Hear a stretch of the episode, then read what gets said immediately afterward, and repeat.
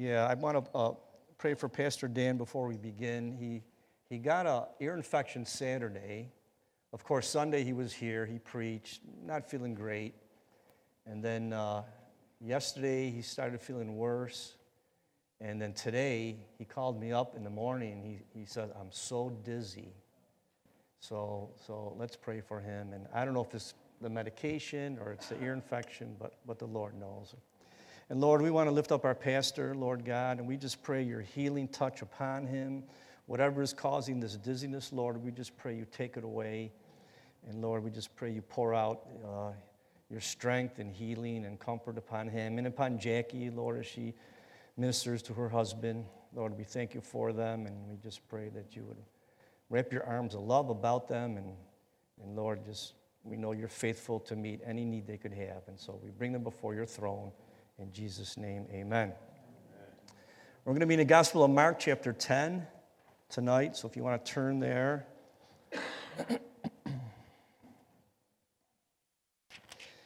and as I was uh, going through the chapter, reading the verses, we're going to be in verses 13 to, to 16. Reading the verses before that, uh, Jesus was talking to the Pharisees, and the, the issue of divorce came up and, and marriage. And this verse, verse 6, he's talking about marriage now, and he says, But from the beginning of the creation, God made them male and female. For this reason, a man shall leave his father and mother and be joined to his wife, and the two shall, be, shall become one flesh. So that they are no longer two, but one flesh. And so here, God addresses the issue of same sex marriage. He says, Marriage is between a man and a woman. But he's also going to address another issue here, one that we're dealing with today. And it's kind of interesting. In my computer, the Bible program I have on my computer, if there's an Old Testament verse in the New Testament, the Old Testament verse is capitalized, it's all capitals. So the words made them male and female are all capitals. And I look at that and it makes me think of the transgender movement that is currently the rage, it seems. And I did some research. A person changing their gender has been around for a while. The first person, it was in 1906. A man named Carl Bayer he became the first transgender person to undergo sex reassignment surgery. But it seems like in the, and, and from 1906 to maybe 20 years ago, it was isolated individuals here and there. But the past 20 years has become more prevalent where, where people and even children are encouraged to change their gender through, through treatments, through surgery. So I just want to uh, just share a little bit about this. You know, transgender, it means a person has decided to change their gender. Now, I might, by, by the danger of using common sense and simple biology, it would seem if a boy has a boy's body, he's a boy. And if a girl has a girl's body, she's a girl. But it's not what people believe today. And so as always, what, what should we do to find the, the truth about this? We consult God's Word because He's the authority on everything. Everything. Because He's God, and there is no other God. And He's the most intelligent, He's all knowing, He's omniscient. And He created man, He created the universe. And so we see God made them, male and female. You are who you are physically because God determined you would be that way. Thinking we're something different doesn't make it so. I can think, you know what, I'm African American. In the summer, I get very dark. So, I can believe with all my heart my ancestors were slaves. It can be firmly established in my mind, but it doesn't make it so. Changing your sex, gender, much more extreme than thinking I'm a different race. Because I can't change that even if I want to. So, why is this happening? Why are we going through all this? Well, if you're young, young people can be confused, misled. We're going to talk about that more in a little bit. Adults, I believe it becomes a mental issue, uh, an emotional or psychological disorder, believing something you're not. You know, I think of a person that's anorexic. They don't want to eat because they're overweight, even though they're extremely thin. And they look in the mirror and they see themselves as overweight. That, that's the image that comes into their brain. And so they need help to change their mind. Transgender person, you look in the mirror, you see the body you have. You don't see a different body, but in your mind, you're a different gender, you're a different person. And so it's an affliction of the mind. And as another result of this movement, and this is even worse, believing this means God made a mistake. He's made many mistakes. If, I, if God ever made one mistake, He's not God. He's not God. God intended for someone to be a girl, but He gave them a boy's body. And you know what? This shows disregard for the Word of God, not believing that it's truth. You know, today we're too sophisticated to go along with a book that was written thousands of years ago, a word that's outdated, a word that's not current with, with today's time. But Psalm 119, verse 160 says, The entirety of your word is truth, and every one of your righteous judgment endures forever. And so, just to show how far we've fallen, now we have doctors performing surgeries to change children's gender. And it's happening right in our old backyard. They're doing gender reassignment, gender reassignment surgery at the Golisano Center at Strong Memorial Hospital. And we have teachers, educators encouraging it. And as I said, young children are vulnerable. They can easily be swayed, but they're being taught if you're not happy with your gender, change it. Change it. But God said in His Word, God made them male and female. So, how many genders are there? Two. I heard this about Facebook. I'm not on Facebook, but I heard this, so I researched it. According to Facebook, there are 57 genders. I thought it was more than that. But then I found another website that listed over 80 genders. How is this happening? We don't look to God for answers, for truth. And so the father of lies, Satan, is allowed to, to distort, to lie, to confuse. And people buy those lies hook, line, and sinker. And now we have our government, our government protecting the right of people, many times children, to change their sex. And so you have males competing in sports against females, sharing their, their locker. I just heard an incident that just happened just a few days ago. This transgender athlete, he's a, he's a male, he's on the women's volleyball team. Now, I don't know if you've played volleyball, but you know, you get up there and you spike the ball, and males, nothing against women, they're bigger, stronger. Boy, they can fire their ball. And this transgender athlete spiked the ball, hit this girl in the face, gave her a concussion, and she's got eye damage. Ridiculous. It's ridiculous. And they compare it, transgender rights, they compare it to civil rights. Civil rights. Liken it to, to blacks desiring to be treated fairly and not be discriminated against because of the color of their skin. Well, you're born that way, right? You're born that way. You don't, you don't, you can't change your race if you want to. It's not the same thing. It's not the same thing. So, what can we do as Christians in the midst of this madness? What can we do? Well, first of all, proclaim the truth. God's name and God's word are being dishonored and, and blasphemed. Let people know what God has to say about this.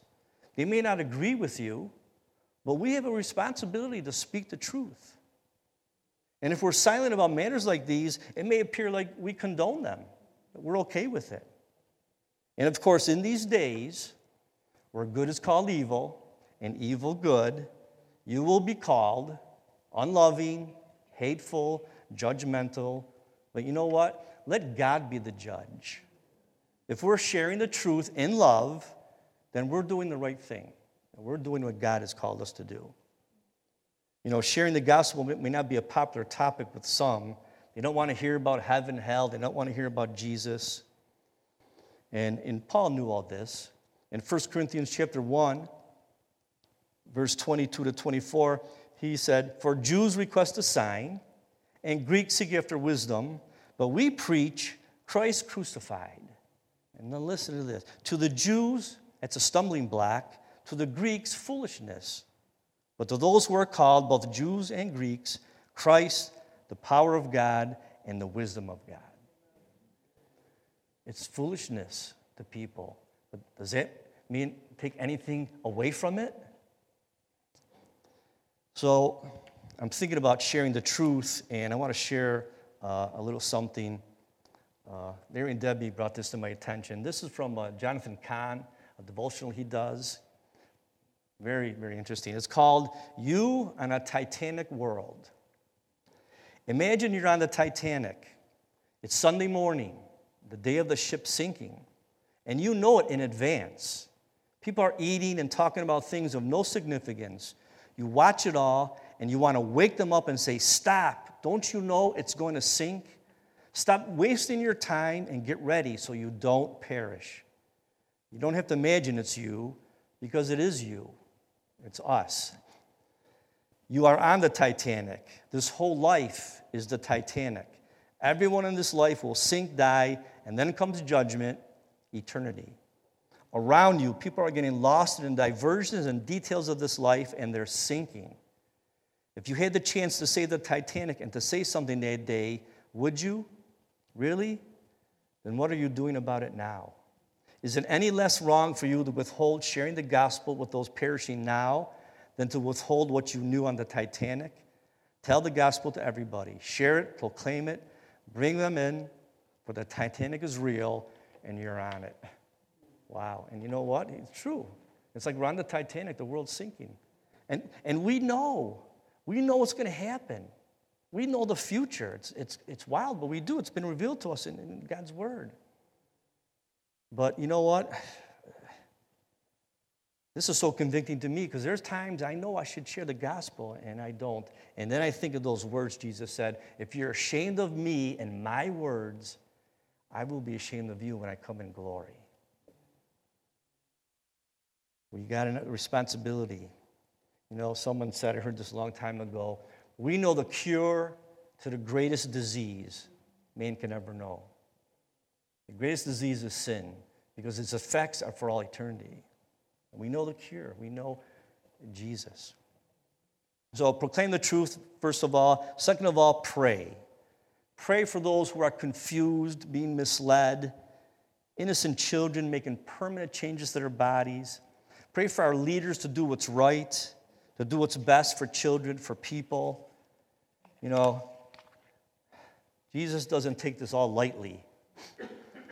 In Mark chapter 9, verse 42, he said this Whoever causes one of these little ones who believe in me to stumble, it would be better for him if a millstone were hung around his neck and he were thrown into the sea. In, in the King James, it says, And whoever, whosoever shall offend one of these little ones that believe in me. And the word offend, very interesting, it means to entrap, to trip up, to entice to sin, to cause them to stray from the truth. So in Mark chapter 10, verses 13 to 16, Jesus has an encounter with children. You know, I love kids. My wife and I have four. I've been involved with children's ministry ever since I got saved. We have two grandchildren. I would love to have more. I don't know if I want to have 14 like Dan and Jackie, only because, you know, I couldn't remember their, all their names after all, it'd be like, hey, buddy, or hi, honey. you know, but kids are, can be cute, funny, fun to spend time with, you know, because when you're with them, you get to play, you get to act like a kid. And I spend a lot of time with, with our grandson Owen, and we mostly do what he wants to do, which is play. So I guess I'm just a, a kid in an old body. Uh, I don't know if some, some of you remember the show uh, Art Linkletter had. Kids say the darndest things. Do you remember that show? That was a funny show. I loved that show. I mean, kids would just, they're not trying to be funny. They're just answering the questions that they're given, but they, they just say the funniest things. They're, they're affectionate, they're innocent. And, and Jesus loves everyone. But I think maybe he has a special place in his heart for kids. So let's look at Mark chapter 10, verse 13. And then they brought little children to him that he might touch them. But the disciples rebuked those who brought them. And the word they there in the Greek, it's masculine, so it, it means fathers, but there were probably mothers there also. And the adults not only wanted to be there to be with Jesus, but they wanted their kids to see him up close, to, to even go up and get a hug, sit on his lap, because they knew Jesus was loving, kind, compassionate. You know, I think about parents will, will stand in line for hours so their kid can sit on some stranger's lap, dressed in a costume and wearing a fake beard. I mean, we did it, maybe not for hours, but we did it. You know, and, and they're okay with that because they, they, they want their kids to be blessed. They believe it'll be a fun experience. How much more of a blessing for a child, think about it, for the kid to actually touch the Son of God. Wow. I wish I was there. I would have gone up and sat on his lap. I wish I could hug him, but you know what? If you know Jesus is your Savior, we're going to do that someday. And so, touch. They, they wanted Jesus to bless them. And if you love your kids, you want the best for them. They sense there's something special about this man. And they wanted a blessing from Jesus upon their kids. I don't know exactly what blessing they were looking for, perhaps to ensure a prosperous life, a healthy life, but, but they wanted their kids to be blessed by Jesus. And then look what happens with the disciples. They rebuked them, thinking these kids are going to bother Jesus. He's got more important things to do than spend time with a bunch of kids. You know, sometimes these disciples could be so dense. Didn't they know by now how loving Jesus was, how kind, how he was always thinking of others before himself? And maybe, maybe they didn't have any kids, I don't know. But in their defense, it shows the culture of their time. Kids were not highly valued back then, except to provide labor. And, and so that way, males were especially favored. Um, I came across this. There was, they found a, a papyrus, a scroll. It was dated June 17th, year 1 BC. And it contained a letter of instruction from a husband to his expectant wife. And it, it said there, to, this is a letter to the wife if it's a male child, let it live. If it's a female, cast it out. And so, in their culture, kids weren't always highly valued, but we know Jesus highly values everyone. And so let's look at verses 14 and 15.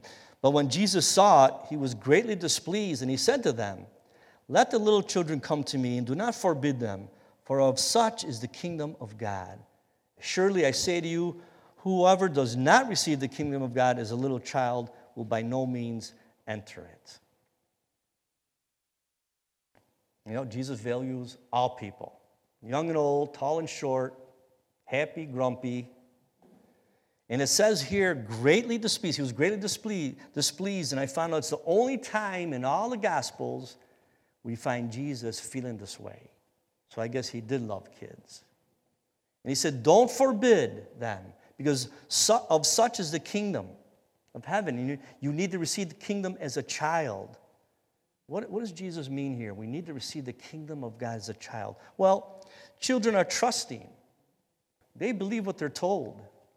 You can tell a child the moon is made of cheese, and they'll say, Really? Wow.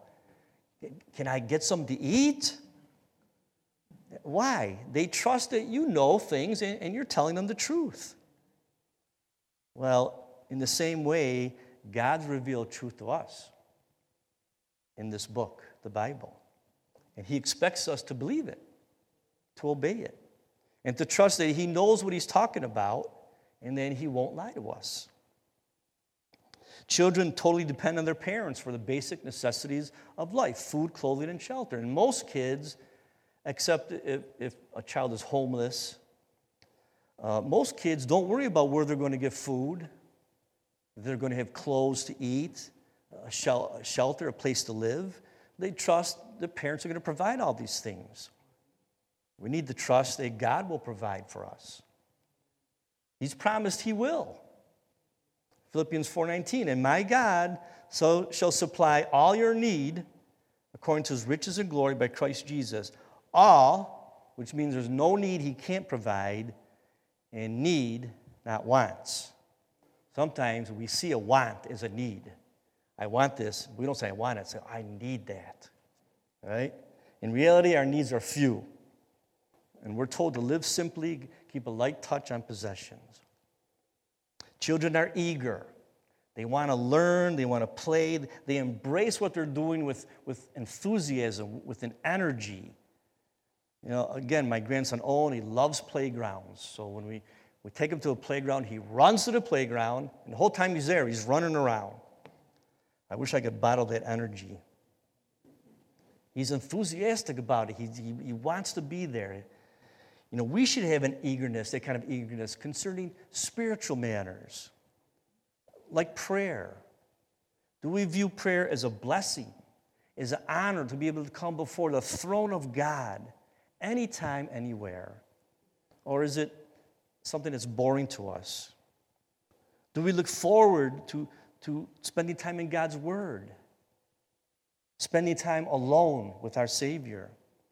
Do we have an eagerness to learn about Jesus and, and what he wants from us? Do we have a desire to share him with others? Do we have Jesus' heart for the lost? Are we excited about people receiving Jesus as their Savior? Children are sincere. Usually they're honest when they speak, sometimes too honest. They haven't learned yet about using a filter about things they observe. So sometimes, you know, they'll see somebody and they'll say, wow, you're bald. Or you got a big nose. They're not trying to be mean, they're just speaking what they see. We need to be honest, sincere with God. You know, we can fool just about anybody, but we're not going to fool God. He knows us better than we know ourselves. So the kingdom of God is simple to enter. Jesus said you must receive it as a child. You don't need to work for it. No amount of works will obtain salvation. You don't need to understand everything that's in God's Word. You don't need to have this great mind and, and spend years studying it. But what do we do need? Something a child has simple, trusting faith. And another example of how much God loves us, He made it simple. You know, before I got saved, I knew all about Jesus, heaven and hell. Went to a Catholic school eight years. I was smart in grammar school. And so when the gospel was shared with me, believe and you're saved, you go to heaven. I've shared this before, my, my, my words were too easy. See, I, I understood what heaven was. Great place. I wanted to go there, but I thought there's got to be more required of me than just believe. I didn't know it's not about what I can do, it's about what Jesus did. Now, our salvation, not an easy thing for Jesus. It came at a great cost. Physically, he was beaten, his beard ripped out, out of his face, scourging, which alone, being scourged, would probably kill most people a crown of thorns rammed on his head, having to carry a heavy cross, spikes driven through his hands and feet, hanging on the cross, very difficult to breathe. He had to keep on pushing himself up to breathe. And then to add to all that, The worst of all, facing the wrath of his Father for sin. Why did Jesus have to die? Why did he have to shed his blood? Because it was necessary for salvation. Hebrews 9, verse 22. And according to the law, almost all things are purified with blood, and without the shedding of blood, there is no remission. The word remission, interesting word, it means freedom, it means liberty, it means you've been pardoned. And that's what Jesus endured for us, for our salvation, to be saved from the penalty judgment for our sins, which is eternal pain and suffering. So he did that. Now, what's our part? What's our part in all this? God tells us in Romans chapter 10, verses 9 and 10. If you confess with your mouth the Lord Jesus and believe in your heart that God has raised him from the dead, you will be saved. For with the heart one believes unto righteousness, and with the mouth confession is made unto salvation. Believe in your hearts, not just a, mental assertion that Jesus is real, that he did live on this earth at one time. Faith comes from our heart, and, it, and what's in our heart, we express. Jesus said, For out of the abundance of the heart, the mouth speaks. And God made it simple because it's His desire that everyone goes to heaven when they die. Everyone. 2 Peter chapter 3, verse 9. The Lord is not slack concerning his promise, as some count slackness, but is long suffering towards us, not willing that any should perish, but that all should come to repentance. Now that's his desire. But don't confuse his desire with the fact that everybody goes to heaven. God wants all to be in heaven, but the means to get there is the cross. Jesus' cross. And he gave mankind free will, so our eternal fate ultimately rests with us, where we go and we die. But another of Satan's lies, he's got people to believe everybody goes to heaven. Right? All paths lead, uh, you know, lead, are the same.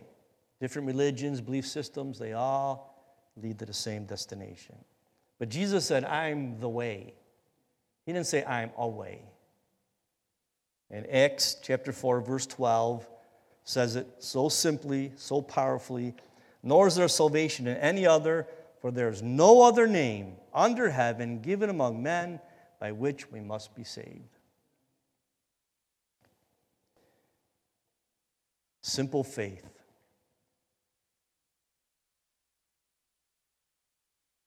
Whoever does not receive the kingdom of God is a little child will not enter. Uh, Warren Wiersbe had this to say. He said, We enter God's kingdom by faith, like little children, helpless, unable to save ourselves, totally dependent on the mercy and grace of God. And we enjoy God's kingdom by faith, believing that the Father loves us and will care for our daily needs. Can't save ourselves. You can do a lifetime of good works. It's not going to bring you any closer to heaven. We're totally dependent on the finished work of the cross and the Lord's resurrection. You know, Jesus said on the cross, It is finished. What was finished was the work Jesus came to do, to, to obtain salvation for all those who believe. So let's look at uh, verse 16, Mark chapter 10, verse 16. After he said this, and says, And then he, he took them up in his arms, laid his hands on them, and bless them. Jesus is going to get his way. It doesn't matter what the disciples say. He took him up in his arms. You know, a way we show affection is, is to hug. And I realize everyone's different. Some people are not huggers, and you know, that's okay. It depends I, a lot, I guess, on the way you were raised, or if, if you're concerned about germs, especially in this day and age. You know, I'm of Italian, Italian heritage. Italians are very huggy people, right, Larry? We're very touchy feely. You know, men hug and kiss each other. Uh, I believe Jesus was a hugger. No matter how you feel about it now, I guarantee you're going to want to be a hugger when you get to heaven, when you see him standing before you. And he's going to hug us. I don't think anyone's going to feel uncomfortable. Oh, no, don't hug me. No, he's going to hug us. He's not going to give us a choice. The only question I think about is now, how long will I get to hug him? You know, do I have, I'm going to have to stop eventually. That's going to be a bummer. I'm not going to want to let go. So, and, and it says here, he laid hands on them. As I said, I don't know exactly what or how he blessed them, but there is a blessing God has granted children. That if they die before reaching the age of accountability, they go to heaven. You know, what's that age? I've heard different opinions. I think it all depends on you're, you're old enough to understand about sin, heaven, hell. And that's why, as horrible as abortion is and the millions of babies that have been murdered, the redeeming thing about all this is those babies right to be with the Lord. And there's nothing greater that can happen to a person. You know, it's horrible when children die. That's not supposed to happen. Too young, too soon. But they go to be with the Lord. Now, how do we know that? I had a neighbor uh, ask me one time, because uh, I don't know how we got in the subject, but I, I said, you know, when kids die, they go to, to heaven to be with the Lord. And he goes, How do you know that? And I said, It's in the Bible. So let's turn. I'll just talk about this for a little bit. 2 Samuel. 2 Samuel chapter 12.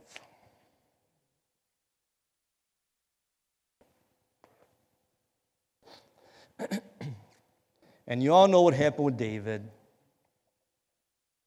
David, the man with many wives, saw Bathsheba, desired her, went and took her, and she became pregnant. To hide his sin, he had the husband Uriah murdered. And so, uh, 2 Samuel chapter 12 starts out with Nathan. The Lord sends Nathan to David, and, and Nathan brings this matter before the king. You need to rule on this. this. This happened in your kingdom. This is something terrible. You need to make a decision. You need to do something about this. And he said, he told David, there were two men in, in one city, one rich and the other poor. The rich man had exceedingly many flocks and herds. Just like David, a rich man had many wives. The poor man had nothing except one little ewe lamb, which he had bought and nourished, and it grew up together with him and with his children. It ate of his own food and drank from his own cup and lay in his bosom. It was like a daughter to him. This poor man, uh, Uriah, one wife. And a traveler came to the rich man who refused to take from his own flock and from his own herd to prepare one for the wayfaring man who had come to him but he took the poor man's lamb, the only lamb this guy had, and killed it and prepared it for the man who had come to him. Terrible thing to happen. Right? Can you imagine somebody coming to you and saying this has happened and you got right? So David naturally, oh, he's mad. His anger was greatly aroused against the man, and he told Nathan, As the Lord lives, the man who has done this shall surely die. And I saw a movie one time about the life of David. A very powerful scene. And in this scene, when David says it to Nathan, Nathan turns to him and he goes, You're that man. And it was just, whoa. And that's what he says here. You are the man. And so and then he goes, Thus says the Lord God of Israel. Now Nathan's going to relay a message to David from God. I anointed you king over Israel, and I delivered you from the hand of Saul I gave you your master's house and your master's wives into your keeping. I gave you the house of Israel and Judah. And if they had been too little, I also would have given you much more. In other words, David, you could have had anything you wanted. Why have you despised the commandment of the Lord to do evil in his sight? You've killed Uriah the Hittite with the sword. You've taken his wife to be your wife and have killed him with the sword of the people of Ammon. Now, therefore, the sword shall never depart from your house, because you have despised me and have taken the wife of Uriah the Hittite to be your wife. Thus says the Lord Behold, I will raise up adversity against you from your own house. I will take your wives before your eyes and give them to your neighbor, and he shall lie with, with your wives in the sight of the sun. For you did it secretly, but I will do this thing before all Israel, before the sun. So, judgment upon David for what he did. But God's not done. Verse 13 David said to Nathan, I have sinned against the Lord. And here David does the right thing. Here he says the right thing. He's sinned. Not primarily against Uriah, Bathsheba, it's against God. And so Nathan replies, The Lord also has put away your sin. You shall not die. However, because by this deed you have given great occasion to the enemies of the Lord to blaspheme, the child also who is born to you shall surely die. So here's the final judgment. This kid that you and Bathsheba are going to have, the kid's going to die. And so, uh, goes on to say, and the Lord struck the child that Uriah's wife bore to David, and he became ill. baby didn't die right away. Baby was born, but it's sick. Verse 16, David therefore pleaded with God for the child, and David fasted and went in and lay all night on the ground. So the elders of his house arose and went to him to raise him up from the ground. But he would not. He would not get up, nor did he eat food with them. So he's in mourning, not mourning, but he's fasting, he's grieving, he's praying, Lord, please, please spare this child. The seventh day, the child died. And the servants of David were afraid to tell him that the child was dead. Why? Well, they said, Indeed, while the child was alive, we spoke to him. He would not heed our voice, he would not eat. He was just laying on the ground. How can we tell him that the child is dead? He may do some harm. So they're thinking, I mean, David was in a mess while the baby was alive. We tell him the baby's dead, he's just going to totally go off the edge. So, verse 19 David saw his servants were whispering. David perceived the child was dead. And so he said to his servants, Is the child dead? And they said, Yes, he's dead. They had to tell him the truth. So, what happened? David arose from the ground, washed and anointed himself, changed his clothes. He went into the house of the Lord and he worshiped. He worshiped. You know, this is the heart of a man that truly loves God. This reminds me of Job. When all those things, all those tragedies happened to him, it says he fell to the ground and he worshiped. Because, as we say, circumstances don't change who God is. Troubles, tragedies don't change who God is. He's the same God. then he went to his own house, and when he requested, they set food before him, and he ate. And then his servants, they can't figure this out. They're bewildered. They said, What is this that you've done? You fasted and wept for the child while he was alive, but the child dies, and you arise and you, you eat. And David said, verse 22, While the child was alive, I fasted and wept, for I said, Who can tell whether the Lord will be gracious to me and the, and the child may live? But now he's dead. Why should I fast? Can I bring him back again? And then these last words I shall go to him, but he shall not return to me. I shall go to him. Where's David going to go when he dies? He's going to go be with the Lord. He's going to go see his son. and so, if you've lost a child or a grandchild, take comfort from the fact if you're a born again believer, you're going to see them again. And as horrible as that tragedy is, you're going to have all eternity, all eternity with them. And I know that, you know, Dan and Jackie have shared that, you know, Jackie had an abortion. And, uh, you know, Jackie knows she's going to be with that, that child for all eternity. And all those, Dawn, you're going to be with it, your baby. All eternities. There's never going to be a time when you're not around them. And that, that's the greatest blessing. One of the many blessings of heaven. I mean, there's so many blessings, you can't even list them. But one of the many blessings of heaven, glorious reunions, seeing parents, seeing siblings, loved ones, friends. They're already there waiting for us. so, we're called to be like children. We're called to be child, childlike, not childish. And the Lord wants us to come to Him eagerly with simple, trusting faith and be looking to our Heavenly Father, expecting, as a child expects from their father and mother, expecting His protection, guidance, comfort, and strength, and knowing that whatever awaits us, He's there for us. He's promised to never leave us uh, or forsake us.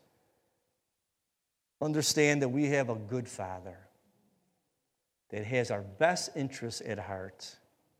And that even when it's necessary to discipline us, to chasten us, that's just another example that He cares about us and He loves us with an everlasting love. We got a great, we got a great dad, a great Abba. And I know some people didn't have a great earthly dad. And my heart breaks for those people. But if you know the Lord, you, you, you got the best dad anyone could ever have. And again, we're going to have all eternity to be with Him. Hallelujah. Let, let's pray. Oh, Lord, I thank you that you just ask for faith like a child simple faith, just trusting as children trust, believing. And we have your word. You've given us your word. And I, I pray, help us to believe that it's truth. Every word is truth. And Lord, that we just come before you with, with an eagerness to want to know you, to want to be with you, to want to be more like you to want to spend time in your word, Lord God, because your word reveals who you are, and we can never know enough about you, Lord. We can never draw too close to you or become too much like you. And to just have that enthusiasm, Lord, to share. To share what we know, what we've experienced. We've been changed, we've been transformed. We've, we've been made new creations, not even made over or improved, just totally brand new. And we know the fate that awaits all those who refuse the free gift of salvation. We know there's an eternity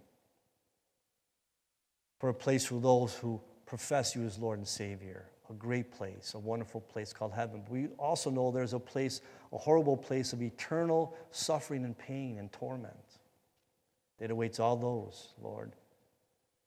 And your word says, faith comes by hearing,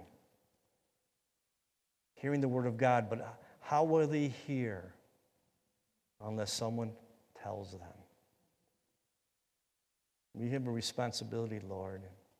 And help us, help me especially, Lord, to open up my mouth. It's an easy thing to say words. And maybe we fear the response that's going to come. But you know what, Lord, you said, if they hate you, it's because they hate me. And they're not really hating on us, they're hating on you, Lord. And we're, the great thing is, we're not called to save anybody, we're just called to point people to the cross, to scatter seed, to throw out seed, throw out the precious gospel, the word. And what that person does with it, that's between them and you. Thank you, Lord. You made it simple. You did the hard part, the extremely horrible hard part, but you did it because you love us so much. Help us to show the love we have for you by just calling what you've called us to do. Go out into all the world and preach the good news. Thank you, Lord, for dying for us. Thank you, Father, for sending the Son. Thank you, Holy Spirit, for indwelling us and giving us the power to do what God wants us to do. We pray this all in Jesus' beautiful name. Amen. Amen. Well, let's stand and worship our great and awesome God.